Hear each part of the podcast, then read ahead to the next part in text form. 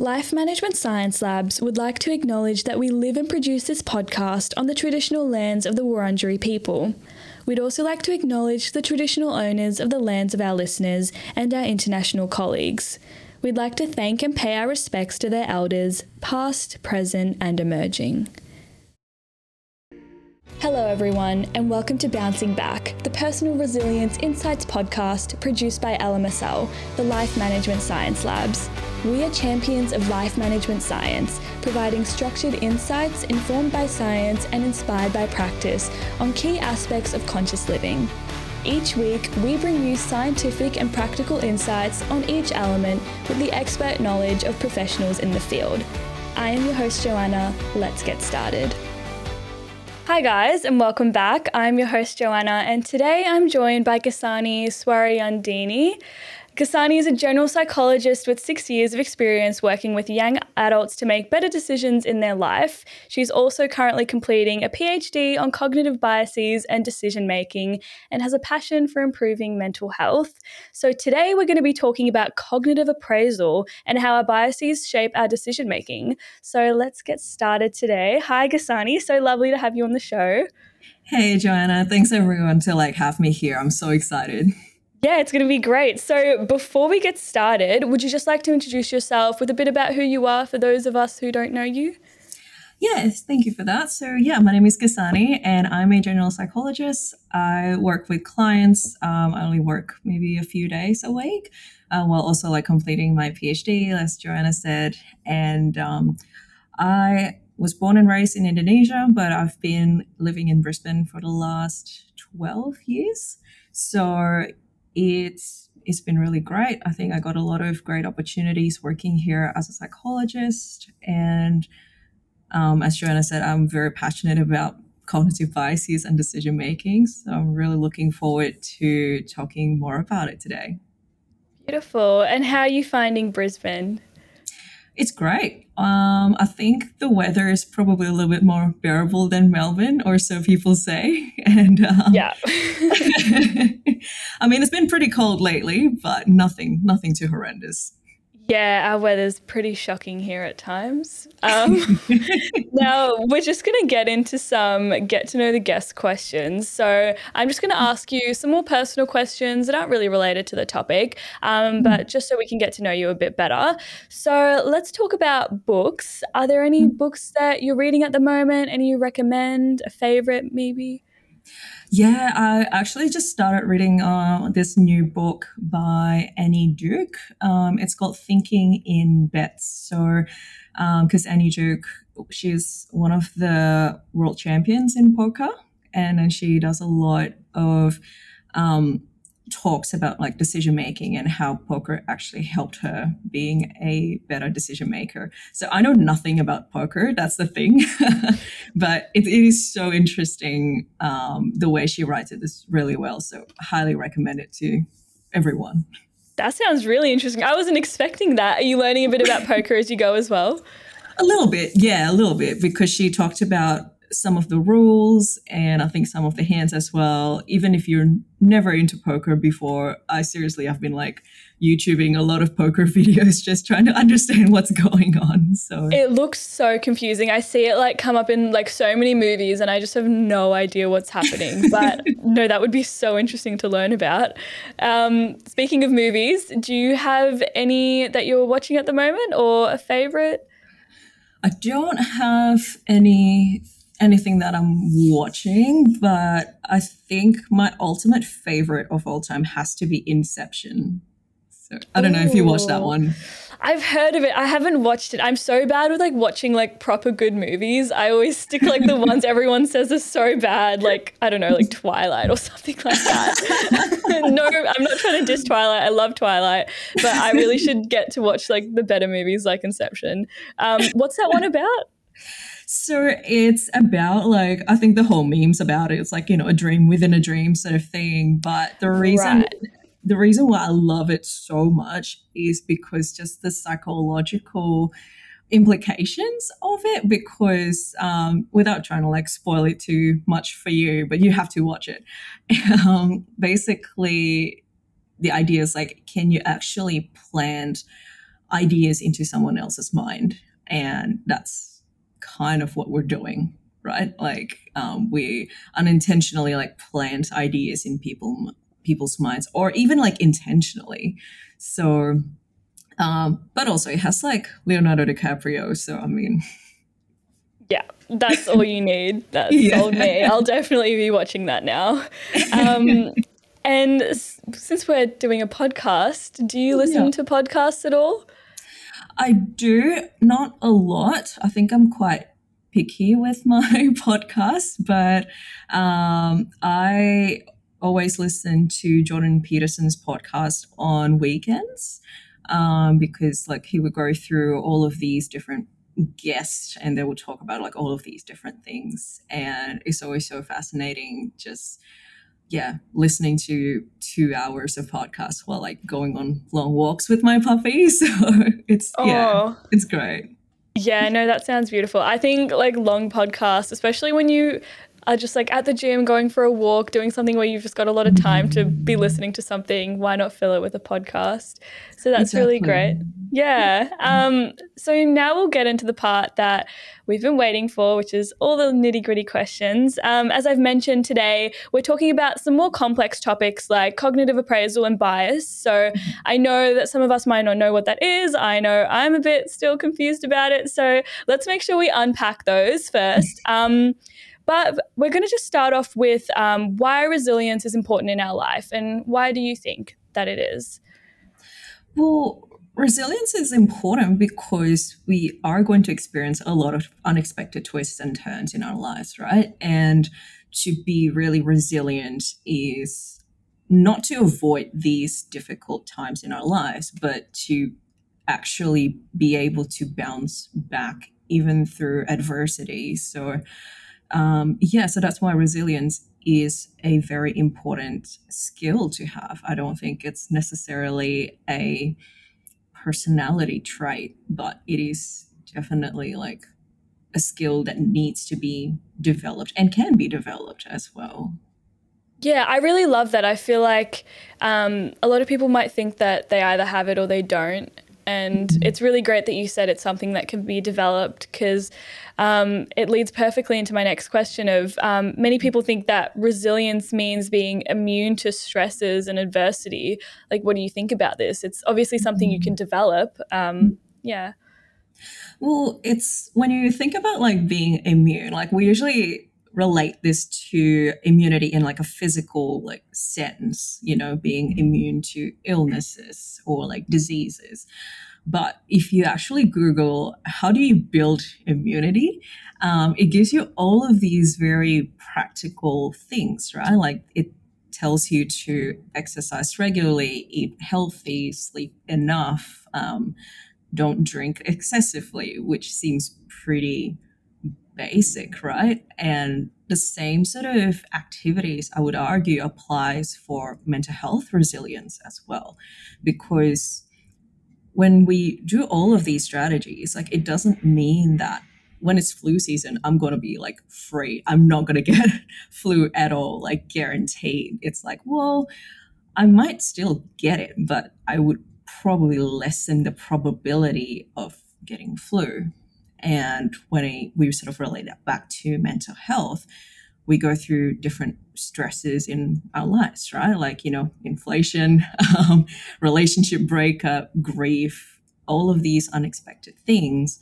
And being, I think, being resilient and being immune to like stresses and adversity means that we are able to do all of these practical strategies so that we can, I guess, like lessen the probability of getting um, some sort of like serious mental health issues after these kinds of stresses. Yeah, so like building resilience is just a way of mitigating sort of how stresses and adversity affects you and sort of being able to better equip mm. yourself to handle those situations.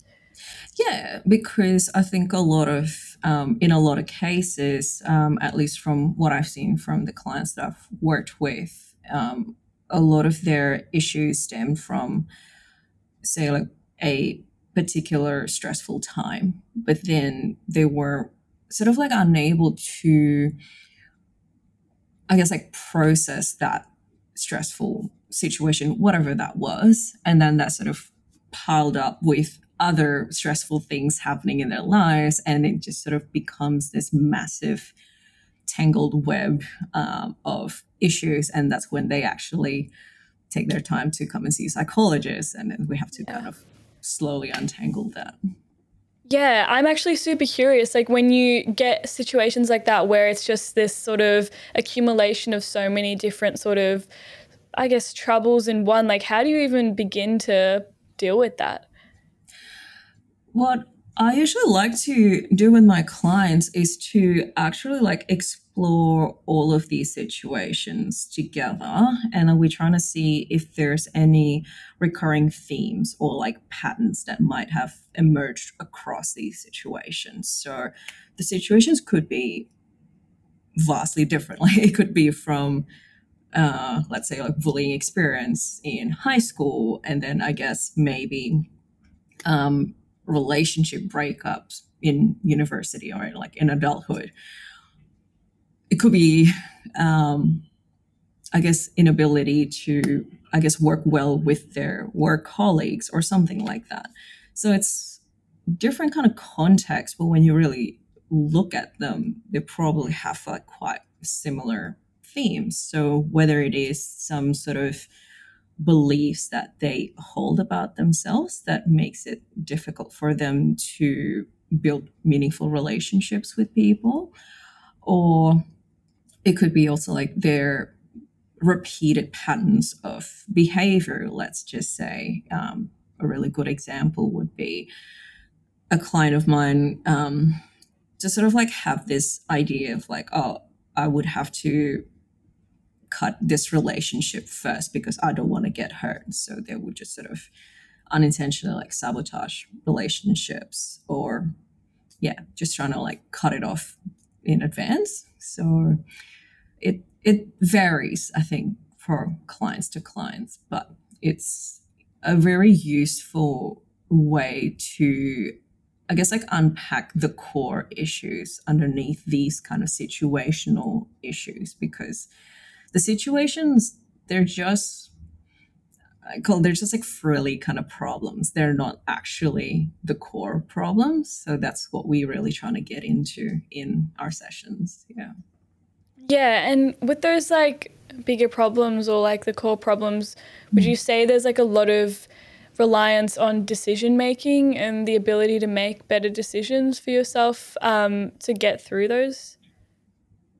A lot of the times, yes. Um, even though a lot of the times as well, we don't realize that we are actually making decisions at those critical times because I think we don't realize how many decisions we actually make um, continuously. And we think of decision making when we decide whether to change our jobs or whether we should move houses, you know, those kind of big decisions. But in reality, we make all of those smaller decisions as well, even as small as deciding whether or not I would wake up early and go to the gym this morning. Um, that can definitely um, snowball into other kind of decisions in later that day. So I think people don't realize that sometimes we tend to make some decisions that actually increases the probability of stressful things happening to us. So yeah, for sure. And moving into my next question now, how would you define cognitive appraisal? So I guess like it's such a fancy word, isn't it? cognitive it appraisal. It is. It really is. Yeah. um, it's it's basically how we make sense or how, how we understand a situation right? Because as as human beings like we always try to make sense of the world around us. We try to make sense of ourselves um, why is this thing happening? All that kind of stuff. Um, even when we don't like intentionally do it sometimes you know some people make decisions we disagree with and we we try to make sense of that. We try to understand okay why is this person making that decision? So yeah like i guess to put it simply it's like how we understand like this specific situation yeah, no, that that really explained it for me. I totally wasn't googling like cognitive appraisal kids definition this morning because I was just trying to wrap my head around what it actually means. Um, but that no, that's actually really great. So, how does mm. cognitive appraisal now then affect personal resilience? Do you think? Well, because you know, cognitive appraisal is how we make sense of things. So it relates back to resilience as in when we go through a stressful times how do we make sense of that? So let's just say i think this is probably the most common way of understanding things and i think we all like fall into this trap. Um, good things happen to good people and bad things happen to bad people. So if bad things happen to me what does that say about myself? And we sort of I guess like continue our lives holding on to that. And I see this in a lot of cases with people going through um, trauma, um, especially with like sexual trauma, because it's such a, a very difficult thing to understand. Like, how could this happen? And sometimes it's also really hard to objectively see the situation, right? Because we kind of view situations from our own perspectives. So, depending on our initial set of beliefs, depending on how we view the world, depending on how we were taught as kids, like how we should see the world, then that sort of translates to how we then, I guess, process these um, unfortunate situations. Um, and in that sense, when bad things happen to us, we kind of like grapple with these very difficult emotions because what happened to me was so bad. Um, but it's also really hard to completely externalize it, to completely say, like, oh, this is this person's fault. Um, so we then sort of try to make it a bit easier for us to make sense of it. So, what's the easiest way to understand? It's like, oh, well, because I deserve it. And yeah, that really relates to, I guess, like our resilience. Say, like, if more bad things happen to us, or will we get really unlucky? And of course, you know, I'm not going to get that because I'm this kind of person. So, it's um, it's usually like the core issue that we get to when um, when I work with clients, unfortunately. Yeah, and I think so many people can relate to that. Like, one bad thing will happen to you, and then another one will happen, and you'll just automatically assume I'm a bad person because all these bad things are happening to me. And that's a really hard thing to try and get over and try and convince yourself that that's not true. Um, how would you normally deal with trying to overcome that thought pattern? We we usually try to go through it in our sessions, right? We try to either look for evidence of things of like, well, things have gone actually pretty well in some areas. So we're trying to balance out the client's um, appraisal um, a little bit better so that it's not so much uh, you know black or white as in like oh bad things will ha- always happen to me none of the good things will ever happen well no actually some good things did happen um, and I guess that's one way to like look at it. Um, another way as well is usually, I guess, trying to turn the clients into like a third person. I guess let's just say they're viewing the same kind of situation, but it's happening to someone else. And the reason why we do this as well is because people tend to have more compassion towards other people. So um, they can see, like, okay, let's just say um, this is going to get a little bit heavy, but I guess this is probably the easiest example I could think of. So, um, many of my clients, like, you know, they went through um, sexual traumas during their childhood. And that's really, really hard to understand, right? And with kids, because it's really hard to make sense of that, they usually grow up thinking, oh, I did it because I deserved it. There's something inherently wrong with me to deserve something so bad, and I can't change that. So when you kind of carry that weight of belief with you throughout your whole life, that's really hard because I don't know, you have bad relationships. And it's like, oh, of course I deserve that. And, you know, it's just not great. Um, but when they go to therapy as adults and we try to work on their compassionate side, then we say, like, okay, look, let's just say you are a fly on the wall and you witness this situation to like a child who is going through like sexual trauma how would you make sense of that situation? And then they would go oh yeah of course like you know the adult is in the wrong because they you know they should know better and you know was the child wrong? And then they're like no. And then that's sort of how they i guess slowly try to i guess make sense of it in a more objective way. And yeah and usually that's sort of how we can try to work on those things on in therapy yeah no that was a really great example and i'm sure that like dealing with those situations is so difficult but it's great to know that there is a way to like break that down and deal mm. with it even when you're dealing with pretty heavy like issues as well. Mm-hmm. And how do you think cognitive biases impact like our decision making process? Um, are there strategies that you use or therapists in general employ to help mitigate these negative effects of biases mm-hmm. in this context?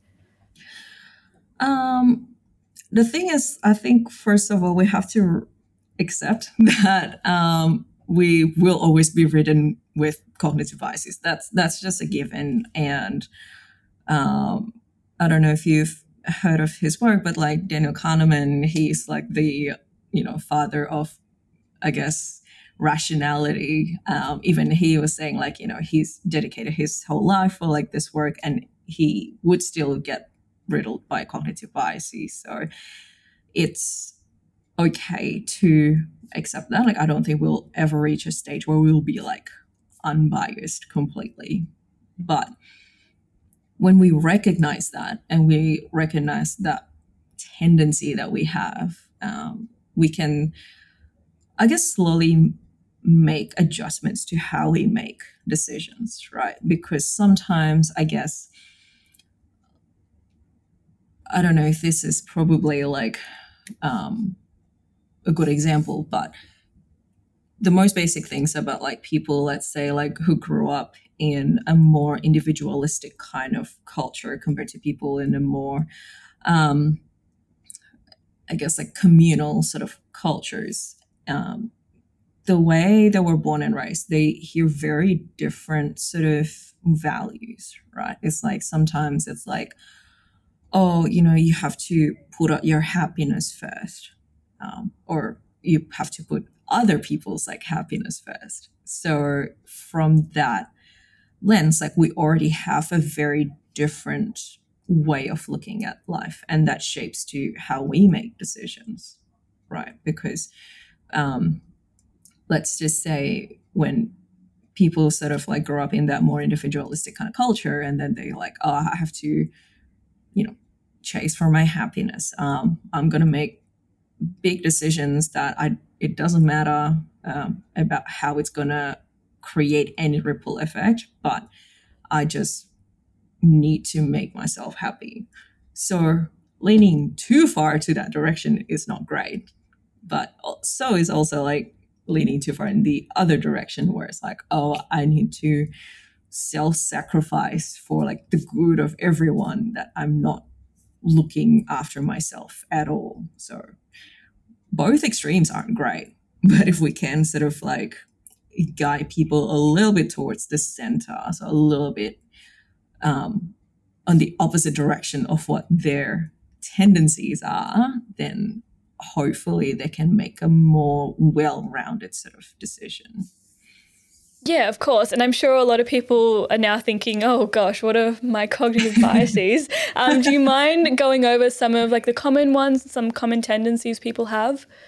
Yeah, sure. Um, a lot of, I think the most common ones are confirmation bias. So um, that tendency where we sort of look um, for things that already confirms our pre-existing beliefs. So um, we don't even entertain the possibility of like, oh, maybe I was wrong. And um, we just sort of become very um, cooped up in that sort of beliefs, which kind of is what happens a lot lately. Um, I guess with like how social media algorithms like design, you know, people kind of get stuck in their own thought bubble because, you know, you get what you like and you know it doesn't really incentivize you to like hey i probably should look in the other direction and see what's out there. So that's a pretty common one. Um, i think another thing as well is uh, i think this is my favorite one is the illusion of control because i think we all have that. And um, i think it kind of like relates back to the whole resilience thing because it's like we think we have control over things that we actually have no control over.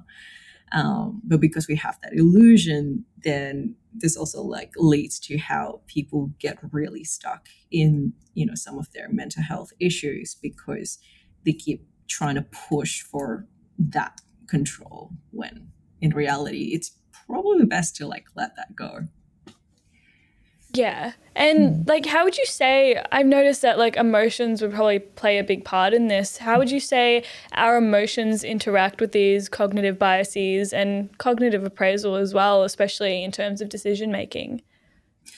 Yeah, um well emotions oh, they always play a big role in everything, right? Because because when we experience some really hard emotions, like when we feel really sad or really hurt, our brain will be extremely motivated to get rid of whatever that is that's hurting us or we would avoid things that really embarrass us um, kind of leading to the anxiety there because you know when people feel really anxious about something it's because we don't want to feel embarrassed in these kind of situations so i want to avoid that at all costs um, so emotions really play like strong roles in these and which is why like i always tell my clients like when you're trying to make decisions just make sure you're not hungry angry lonely or tired because you know we don't make good decisions when we're experiencing any of those things. So um, it's a good little acronym for it. It's called halt. So like when you're experiencing any of that just halt and make sure you eat or sleep and then like get back to it.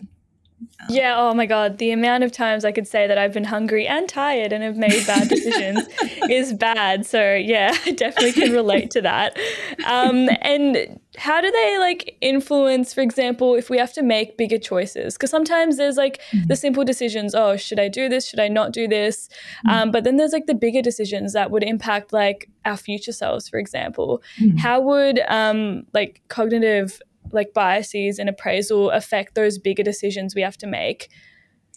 So, I guess like with long term kind of decision making, this is where like Annie Duke's book come in really handy because um she was talking about like how um life is more like poker than it is like chess because we make those kind of big decisions in uncertainty. Like there's all of these probabilities of getting, you know, good outcomes, getting bad outcomes. But the thing is that we often, I guess, like analyze the quality of our decisions based on the outcomes, which is not a great way of like analyzing our decisions. Um, and we sort of like look back and we thought, oh, you know, that was a bad decision because it didn't turn out.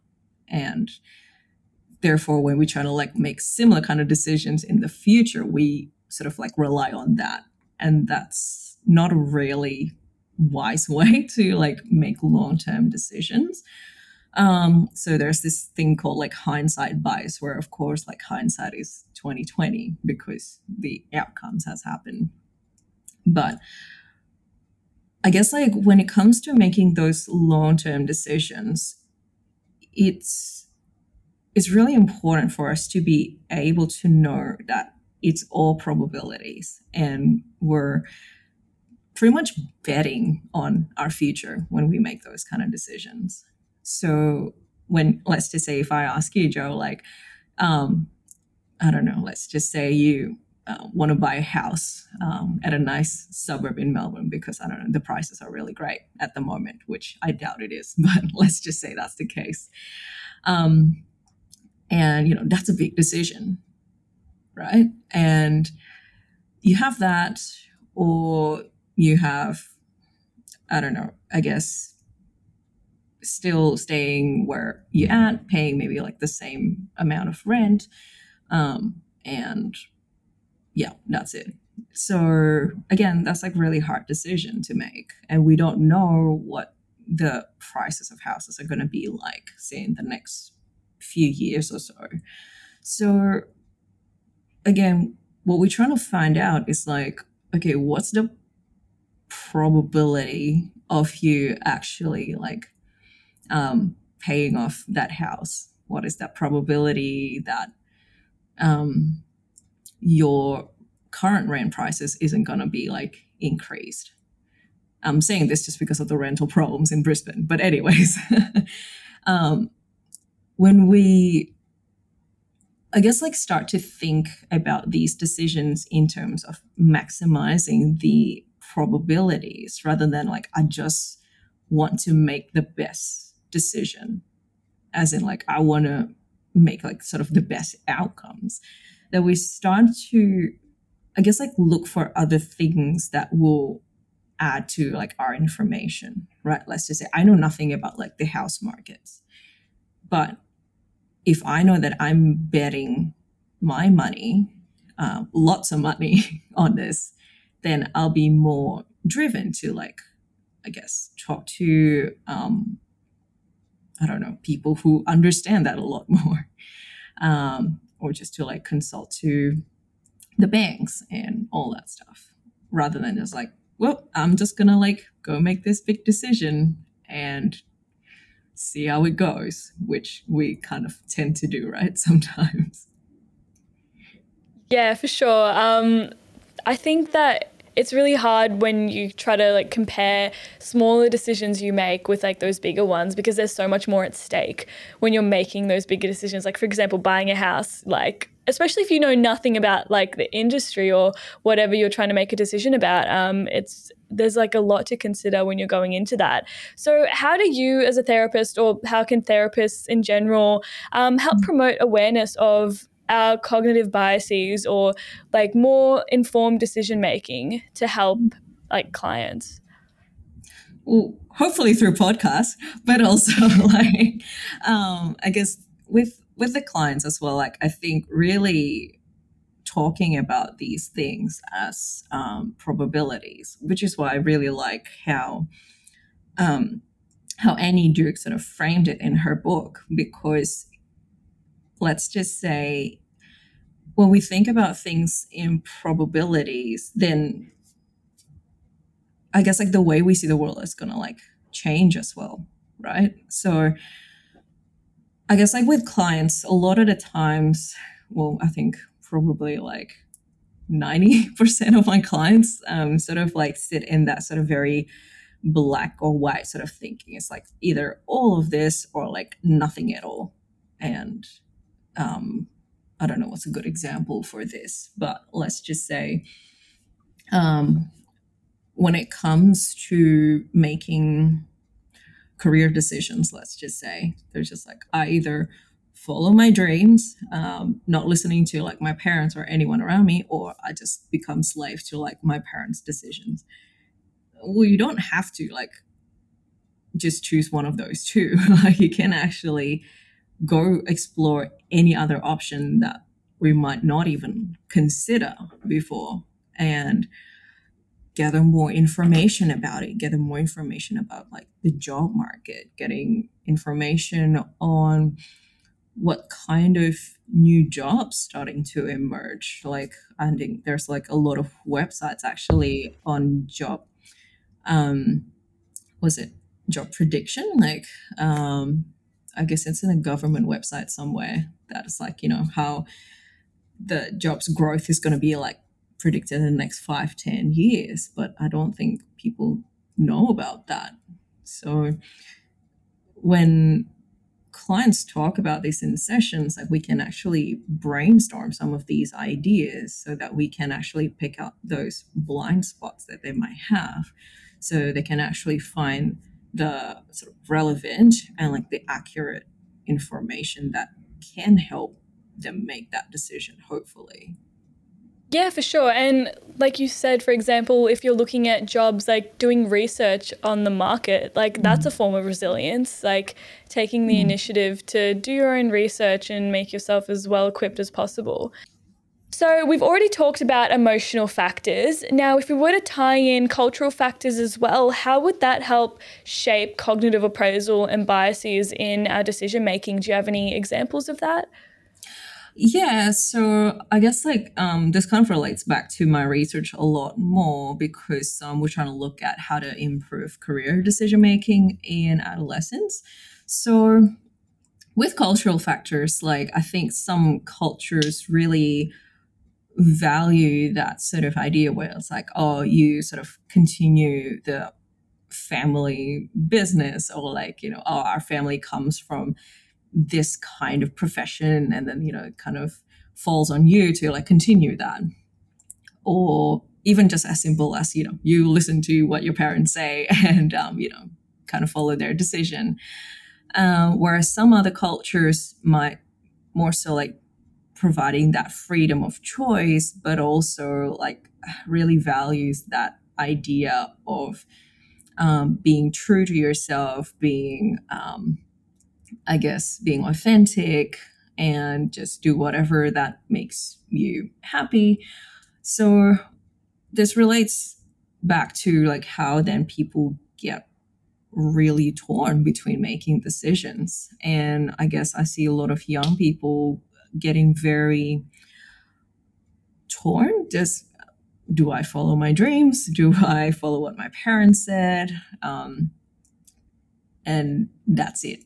Like there's not really that kind of encouragement of like, hey, the the job market is constantly changing. So maybe it's not a bad idea just to explore what's out there and find what's for you, maybe eventually. Because um, the jobs that were high, like you know, in fashion when I was 16 were probably no longer in fashion. And um, you, you know, you kind of have to catch those momentums and like catch the right timing as well to enter like certain careers. So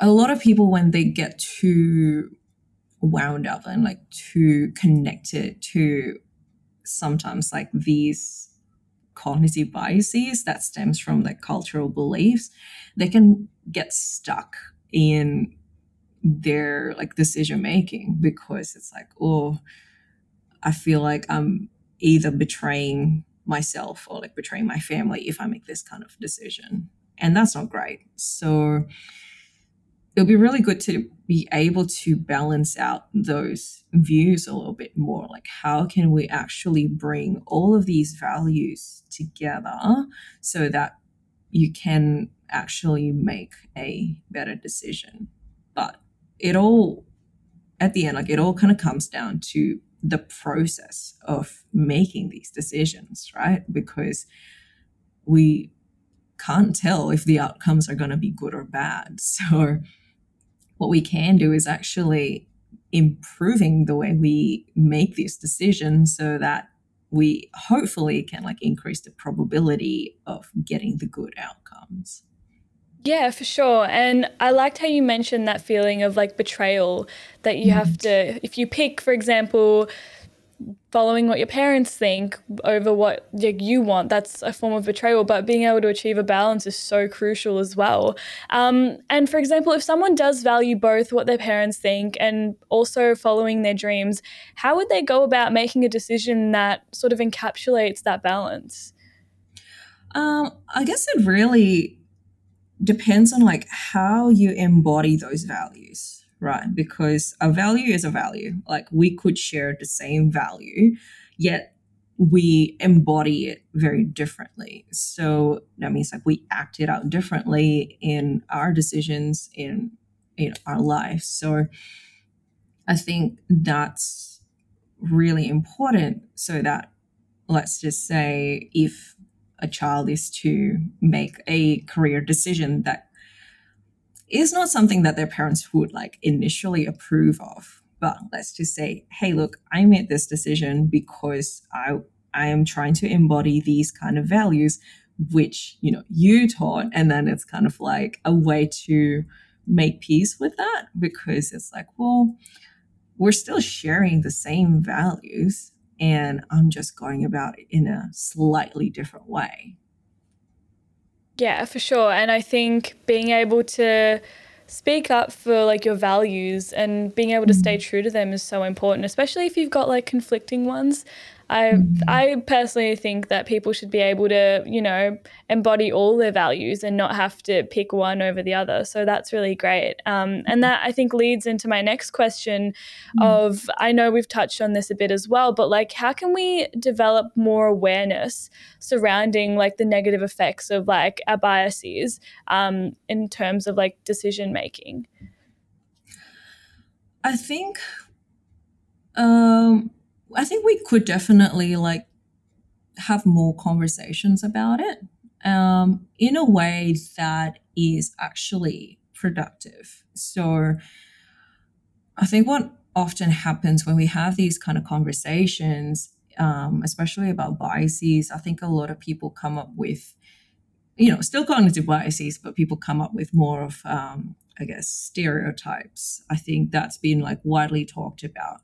But I think stereotypes is more so like a um a form of cognitive biases, but I guess like when we talk about like cognitive biases, I think a lot of the times we I don't know, when you think about like cognitive biases, usually like what's the first thing that comes to your mind?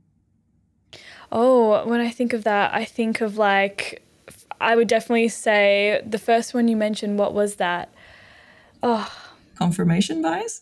confirmation bias that definitely yeah. comes into my mind because there are things that i just won't budge on because i know they're this certain way um, yeah. and a lot of the time i'm actually not aware that i'm i'm doing that but since mm-hmm. learning about it i am i've gotten more aware of it but it doesn't really bother me for some reason because i'm just so stuck in my ways about certain things and and i think we all will do that to an extent and i think when we become more aware of it, like you said, you know, you try to uh, sort of like actively look for it a little bit more, right? So it's like I'm I'm not showing confirmation bias all the time. It's like, well, there are some things that I won't budge, and that's fine. Um, but there are also some other things that might be, um, I guess, like a little bit more consequential. Let's say if I didn't budge, if I just believe that I don't know, this is a very silly example, but it's like, let's say I, you know, truly believe like my research is like 100% correct and no one else can, you know, say anything about it. And that's, that's not the way to do things. So, um, yeah, like I guess in, you know, when it comes to getting people to talking more about cognitive biases, I think even, I guess like making it a little bit more known that you know these things exist. We are all in this together. We're all like not 100% immune to this and that's okay. But as long as we can recognize it and um, we can do other things about it we can do practical strategies about it um, yeah, that's how we continuously, I guess, trying to learn and improve ourselves and hopefully be less biased. Yeah, of course. And you did mention this idea of like overconfidence. For example, mm. if you're doing research, like you said, and you know that exactly what you're doing is entirely correct. That is a bit of overconfidence. So like how do you think that illusion of like control and like influence in like our decision making process can affect us when we're faced with adversity, especially if we're so stuck in like our ways and we aren't able to like break away from this idea that what I'm thinking is right and nothing else is like even mm-hmm. something I should consider. Yeah, that's that's a really good one because um I guess with overconfidence like it's um it's sort of like this belief right that it's like oh i'm you know i think i'm getting everything right of course. And you know there's a whole reason why we all do this to an extent but we we use our own experiences to i guess like to make those cognitive appraisal right? So sorry. So, like, based on our own life experiences, what we experience, we then make these sort of like assessments of like how people do things. And it's like why people make certain kind of decisions. And um, it's, it's not a it's not the best way to like go around like doing you know just living our life. So I guess like when we face adversity, let's just say when we sort of face a um a difficult sort of like situation. So let's just say when let's just say when we fail something. I think that's a huge one. I think a lot of people really don't like failing things um, let's say we we tried something and we failed. We didn't get it.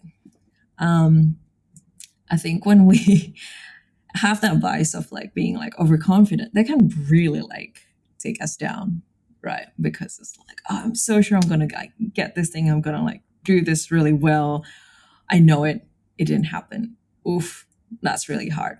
I'm probably not gonna do it again.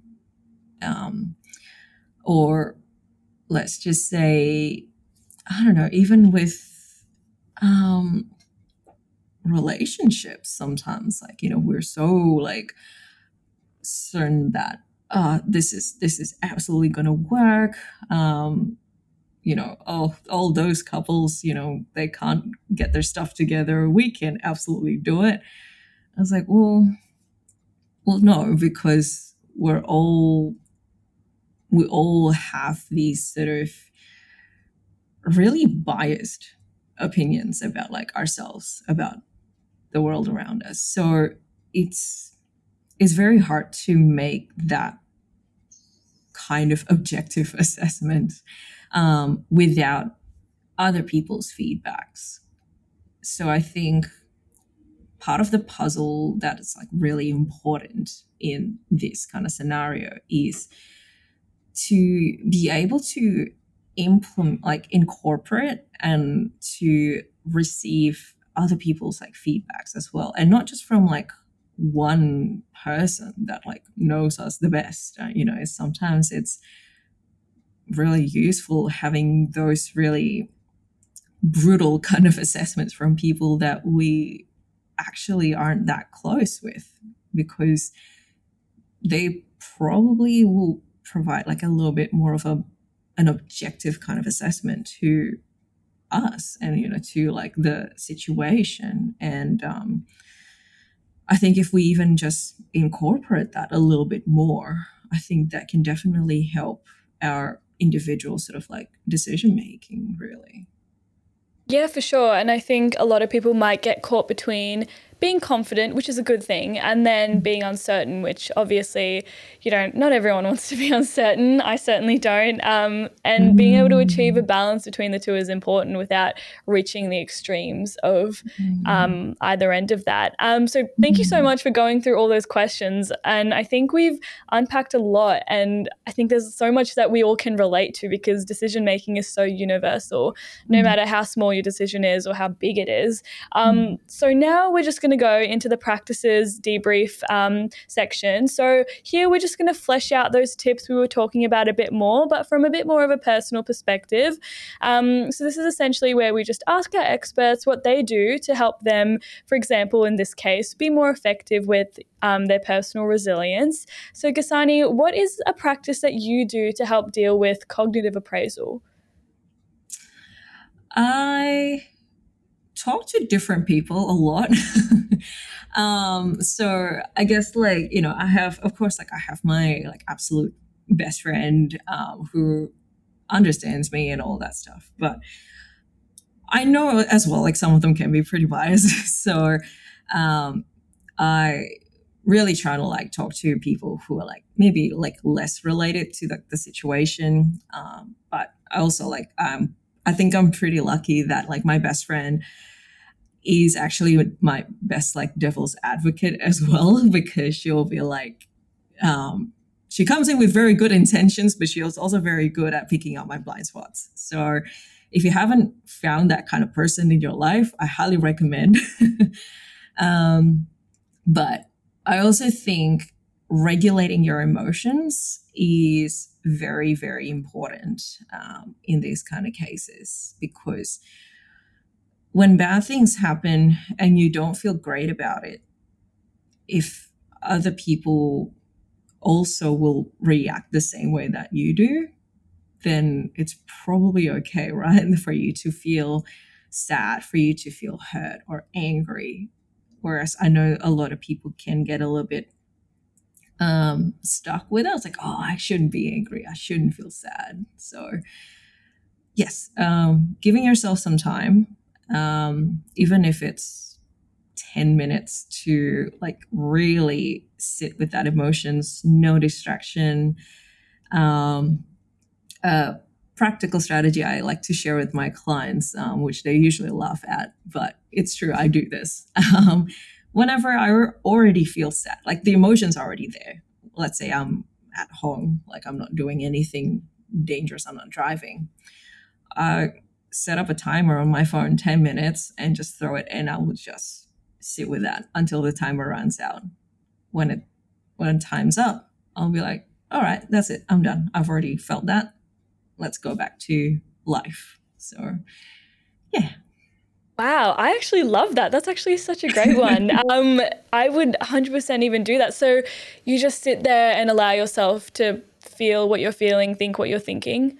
Yeah, yeah and uh, you know that's for like a lot of things really but i think the most important thing is at the end of it when the timer runs out you let that go and you know we try like get back to life you know doing task like getting back to our daily activities um, which i think people just don't do enough you know just taking that break five ten minutes it's not going to change your day but if you distract yourself, you don't allow yourself to feel it when it comes, then it's like, well, the feelings are going to come with you continuously, probably for like days or weeks. So, yeah. Yeah. No, that's really great. And what if you get to the end of like your five or 10 minutes and you're still struggling to get out of thinking and feeling all those things. For example, if you're thinking about something pretty heavy, um, I know personally I might struggle to get out of that bubble of because I might have thought of something new or I might have spiraled into a whole new sort of dilemma. Mm, that's a really good question um, because when you first start doing this, it will feel a little bit hard when you first um, start to like stop the timer and then go back to doing your things. There might be some like remnants of feelings inside. I think that's fine um, as long as we like commit to it. So if the feeling like if the wave of emotions come back again um, we do that whole process again until we're like done. But it's interesting you mentioned, was like, you know what, if you kind of spiral into your thinking, but it's like, well, um, I guess like when we when we like feel these emotions, like why are we trying to solve it like by thinking, which leads to like people spiraling, right? So I think to answer that question, say like whatever is making you like spiral in in your thoughts. that I say if it if it's like feeling really worried, feeling really like um anxious, um I guess it's like allowing yourself to feel the emotions more rather than like thinking. Um, I think that's going to be the key to like really make this strategy work because in that moment when you're sitting with it for like five ten minutes, the challenge is to not trying to solve the emotions because the emotions aren't your problems to solve. So yeah, I think that's a really great way of thinking it, especially for overthinkers like myself. we would be kind of questioning doing something like that. We, we would be like, oh, what are we getting ourselves into? But I think having that awareness of like how you're going to go into it and how you're going to set yourself up to actually make the most of that is really good way of going about it. And mm. how do you think that this practice would impact our resilience and perceptions in life? I think with this kind of practice in the long run, like what we, we're trying to do is to allow ourselves to kind of go with the ebb and flow of life, right? So, what often happens is that people try to resist these feelings so badly that they're just trying to like push it, push it, push it away. But when we're so rigid in that sense, then it's so it's a lot harder for us to like bounce back off of it. Whereas when we sort of allow ourselves to go with the ebb and flow of it, it you know you're not sort of like stretching yourself thin so that you can actually you know if you think about like rubber bands for example like you know if you just kind of like keep stretching it it will like break at some point right with you know um whereas if we sort of like allow it to i guess like like stretch gently and then like I guess like let it fall back to its place and then you know it will stay a lot longer. And I don't know you probably relate this this is like a really silly comparison but like hair ties. I don't know how many like hair ties we've abused over like the last few years just like you know twisting it really tightly whereas like if we don't do that it will generally last a lot longer yeah, no, that's a really great way of thinking about it. And I'm definitely going to note down that practice as something that I want to try personally. Um, so thank you for going over that. I'm Let me know. sure we've. no, I definitely will. I'll let you know how that goes because I've personally been trying to find ways to like deal with certain um, emotions and how that impacts like my decision making as well. Because not having a practice that you can fall back on really impacts your resilience and ability to bounce back. So I think it's really great we touched on that. Mm-hmm. Um, so I think now we'll go into some questions from the audience. So here we've just got some questions that we've gathered that we're going to ask you. So the first one is what, in your opinion, is the most important quality in, for example, a mental health therapist? Like you've shown me so many great ones today already, but what do you think is really important, especially when you're talking about cognitive appraisal and biases? I think I think maybe there's a few um, that I would probably have to say. I think one is like realizing that we're also humans, um, and I think even like admitting that to our clients as well. That like, look, we're also humans. We're we're also like going through a lot of these different difficult things, and it doesn't mean that we can handle things like in the best way all the time as well. I think that's um, that's a really important thing. Um, I know a lot of therapists get burned out really, really quickly because they're really trying to like push themselves to like you know to always be a hundred percent um, all the time, no matter what, you know, for their patients, which I think there's i think there's like levels to it. Like of course you know when you are present with your clients you give it your 100% but when other things happen in your life and you know you can't be that to your patients like your, your clients like you should at least like acknowledge that and um because that won't be fair to yourself or like to your clients. Um but i also think with i guess reminding ourselves that we're humans as well is to also not get, not get frustrated at our clients um, if they're not progressing in a way that we hope they would. And i think this is really kind of relates back to the whole like illusion of control really because sometimes we have that as well um, as therapists thinking like oh if i do like this this this kind of approach like surely my clients will be like better by now. They would they wouldn't need to see me again by now. But the reality of it is like when we work with clients you put that faith and trust in them that one they would actually make those changes outside of your sessions. Um, and two, that they also trust you in like the things that you're talking about, the things that you're saying to them. So, um, yeah, like I think being, I guess, as human as possible in the sessions, I think it's a good quality to have.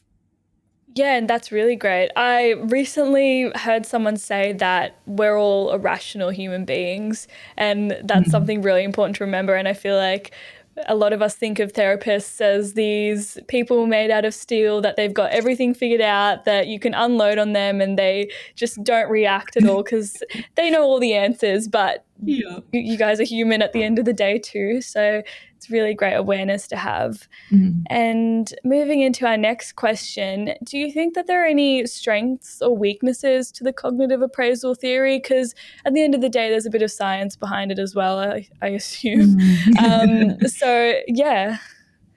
Um, that's a really good question.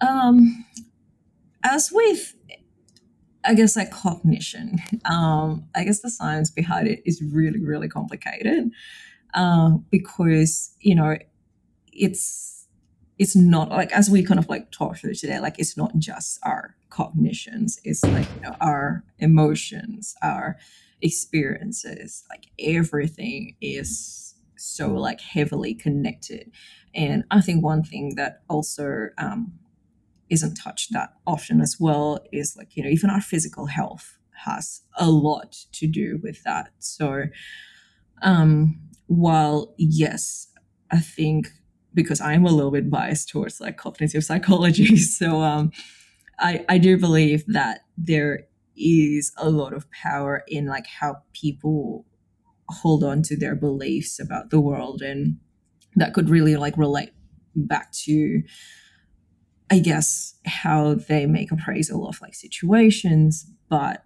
i also understand that there are some like very specific circumstances that yeah you, you kind of understand like you know how people sort of make that kind of um, appraisal of that situation in that sort of way. And i think if there's not really that motivation to i guess change it to even entertain the possibility of something different to what they've already believed in I think it's yeah, I think to make those kind of changes will be really hard.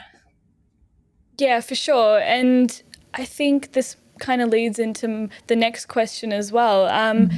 What factors do you kind of assess or consider before recommending sort of like a treatment plan or way to go about things?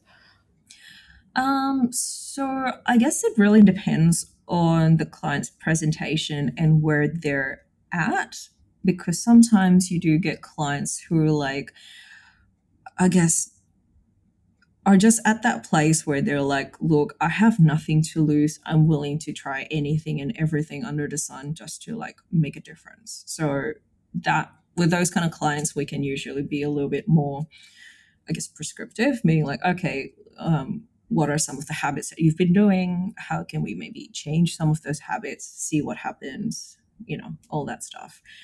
whereas I think sometimes when the clients are still very early on in their journey, where they're still like, I just don't feel great, and then that's it. Um, maybe we still need to, I guess, like build that trust first, like build that rapport. Um, I guess even getting to the core of the problem is like, what's making you not feel great? And and then we then slowly build up into the like more practical strategies is as to like what um, changes can they make um, to hopefully like change their lives a little bit better yeah beautiful and mm. it's a it's all a process right like everyone's mm. different there's no one way that fits everyone and i'm sure that you know that better than me um, that everyone has different ways to go about things and i'm sure you apply that with people mm. you work with as well yeah yeah and i I guess with my approach with my clients, like I really try to make it as collaborative as possible because I'm I'm just there with the tools and they're, you know, sort of coming to me with all of these knowledge about their life and I can just use that knowledge um, to hopefully provide the right tools for them. And I always encourage them to be very like upfront with me if the things that we're doing are just not working out. Just tell me. I, I always assure them like I'm not gonna take it personally. I'm just, you know, it's just the tools. I know it's not me. So yeah, like I think it's it's definitely a collaborative process. Yeah, beautiful. Well, thank you for answering those ones. And I think we'll move into our open mic section now. So, here the guest just has a chance to talk about anything that they are passionate about, could be genuinely anything, um, and it doesn't have to be related to the topic either. So, yeah. I'll hand it over to you, Ghassani, if there's anything at all you want to talk about. Yeah, so I I guess honestly, like I'm I'm very passionate about these things. I don't know if you can tell by now, but I I really think a lot about um, decision making in my day to day life. I I think I think it's something that is not often implemented in mental health side of things as much as it should. Um, I think when it comes to like mental health, I think a lot of people focus on like you know the beliefs, the emotions, um, which is great. You know, those are like the big part of it. But decision making is also like a piece of the puzzle that can really, I guess, like either improve or deteriorate someone's um, quality of life. So I do get very like passionate and riled up about this when talking about this, and I really try so hard to, I guess, incorporate that a lot in even like my sessions with clients because again like some small decisions that we make even if it's to talk to someone or not or you know just to say certain things or not or even just to not make a decision is still a decision that will impact us in the long run. We just don't know how yet. So um yeah i do think it's hopefully like something that more people can think about. And like of, of course if anyone wants to kind of talk more about like decision making how to improve it i'm more than happy to see them. But um yeah like i think that's that's pretty much it. Yeah that's really great. I think we've definitely opened things up to have a better conversation about these things now that we've actually learnt what cognitive appraisal is. Well, for mm. me personally. Um, so it's really great that we've done that. And thank you so much for joining us today and unpacking mm. all of mm. that. It was so interesting, especially to learn about so many different concepts. And sometimes we might not approach those things because they seem a bit scary or the words are a bit too big. But I'm really gra- like grateful that we've created a space where we can talk about that. So, thank you so much for being here, and it's been an absolute pleasure. Um, so, lastly, for those who want to find out a bit more about you, where can they go to get that information? Um, I am on LinkedIn. So, uh, Ghassani Swaryandini, copy pasted. Um, I'm not on social media, but um, I am on my website. So www.ghassanipsychologist.com.au. Um, I do offer telehealth, um, I guess, like services. Or you can do like online booking and we can do it all online, super easy. I can do the whole process for you. So Amazing. Um, and we also have Ghassani's details in the description below. So, to everyone listening, please don't forget to like and subscribe on whatever platform you're using. And we'll see you all next time. Thanks, Joahanna. You've been listening to Bouncing Back, the Personal Resilience Science Insights podcast produced by the Life Management Science Labs. Listen to episodes from LMSL's 10 life management perspectives on Apple Podcasts, Google Podcasts, Spotify, YouTube, or other podcasting apps on your smartphone. If you enjoyed this episode, please consider rating our show, sharing it, and subscribing to our channel, as it helps other people find it and us grow to bring you more quality resources. More of our work can be found on our website, pr.lmsl.net, where you can join our movement. I'm Joahanna. Thanks for tuning in.